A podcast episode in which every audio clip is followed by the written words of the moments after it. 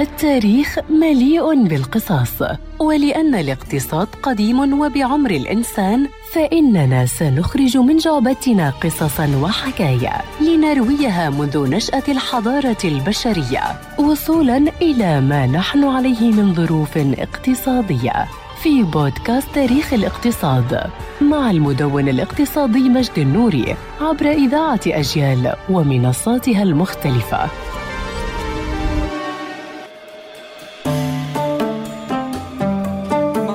لشركات الحواسيب. كان لزاما استعراض تاريخ شركة مهمة جدا وهي الشركة التي تستعين بخدماتها شركات مثل أبل وإنفيديا وإنتل وهي شركة تايوان لتصنيع أشباه الموصلات والمعروفة باسم تي إس إم سي وهي أكبر شركة لتصنيع المعالجات والشرائح الإلكترونية في العالم. وقد تأسست الشركة عام 1987 في تايوان على يد موريس تشانغ الملقب بالأب الروحي لرقائق الحاسوب. فكانت البداية صعبة للغاية حتى أثبتت الشركة نفسها بحصة سوقية بلغت 17% من سوق أشباه الموصلات عام 1994 ومع انفجار عصر الهواتف المحمولة بدأت الشركات تلجأ إليها بشكل كبير نظرا لخبرتها. لتصبح أول شركة تايوانية تدرج أسهمها في بورصة نيويورك ثم لتصبح أكبر شركة لأشباه الموصلات في العالم. بل ولتعتبر حارس بوابة سلسلة التوريد العالمية لأشباه الموصلات التي من دونها فإنه لا يوجد جزء كبير من عالم الهواتف الهواتف والحواسب والابتكارات التكنولوجية حول العالم وصولا لثورة الذكاء الاصطناعي الحالية. أما عن أهم أسباب نجاح الشركة فيعود لأن تايوان كانت مهتمة جدا في البحث والتطوير وتصميم الدوائر والتسويق وحقوق الملكية والملكية الفكرية.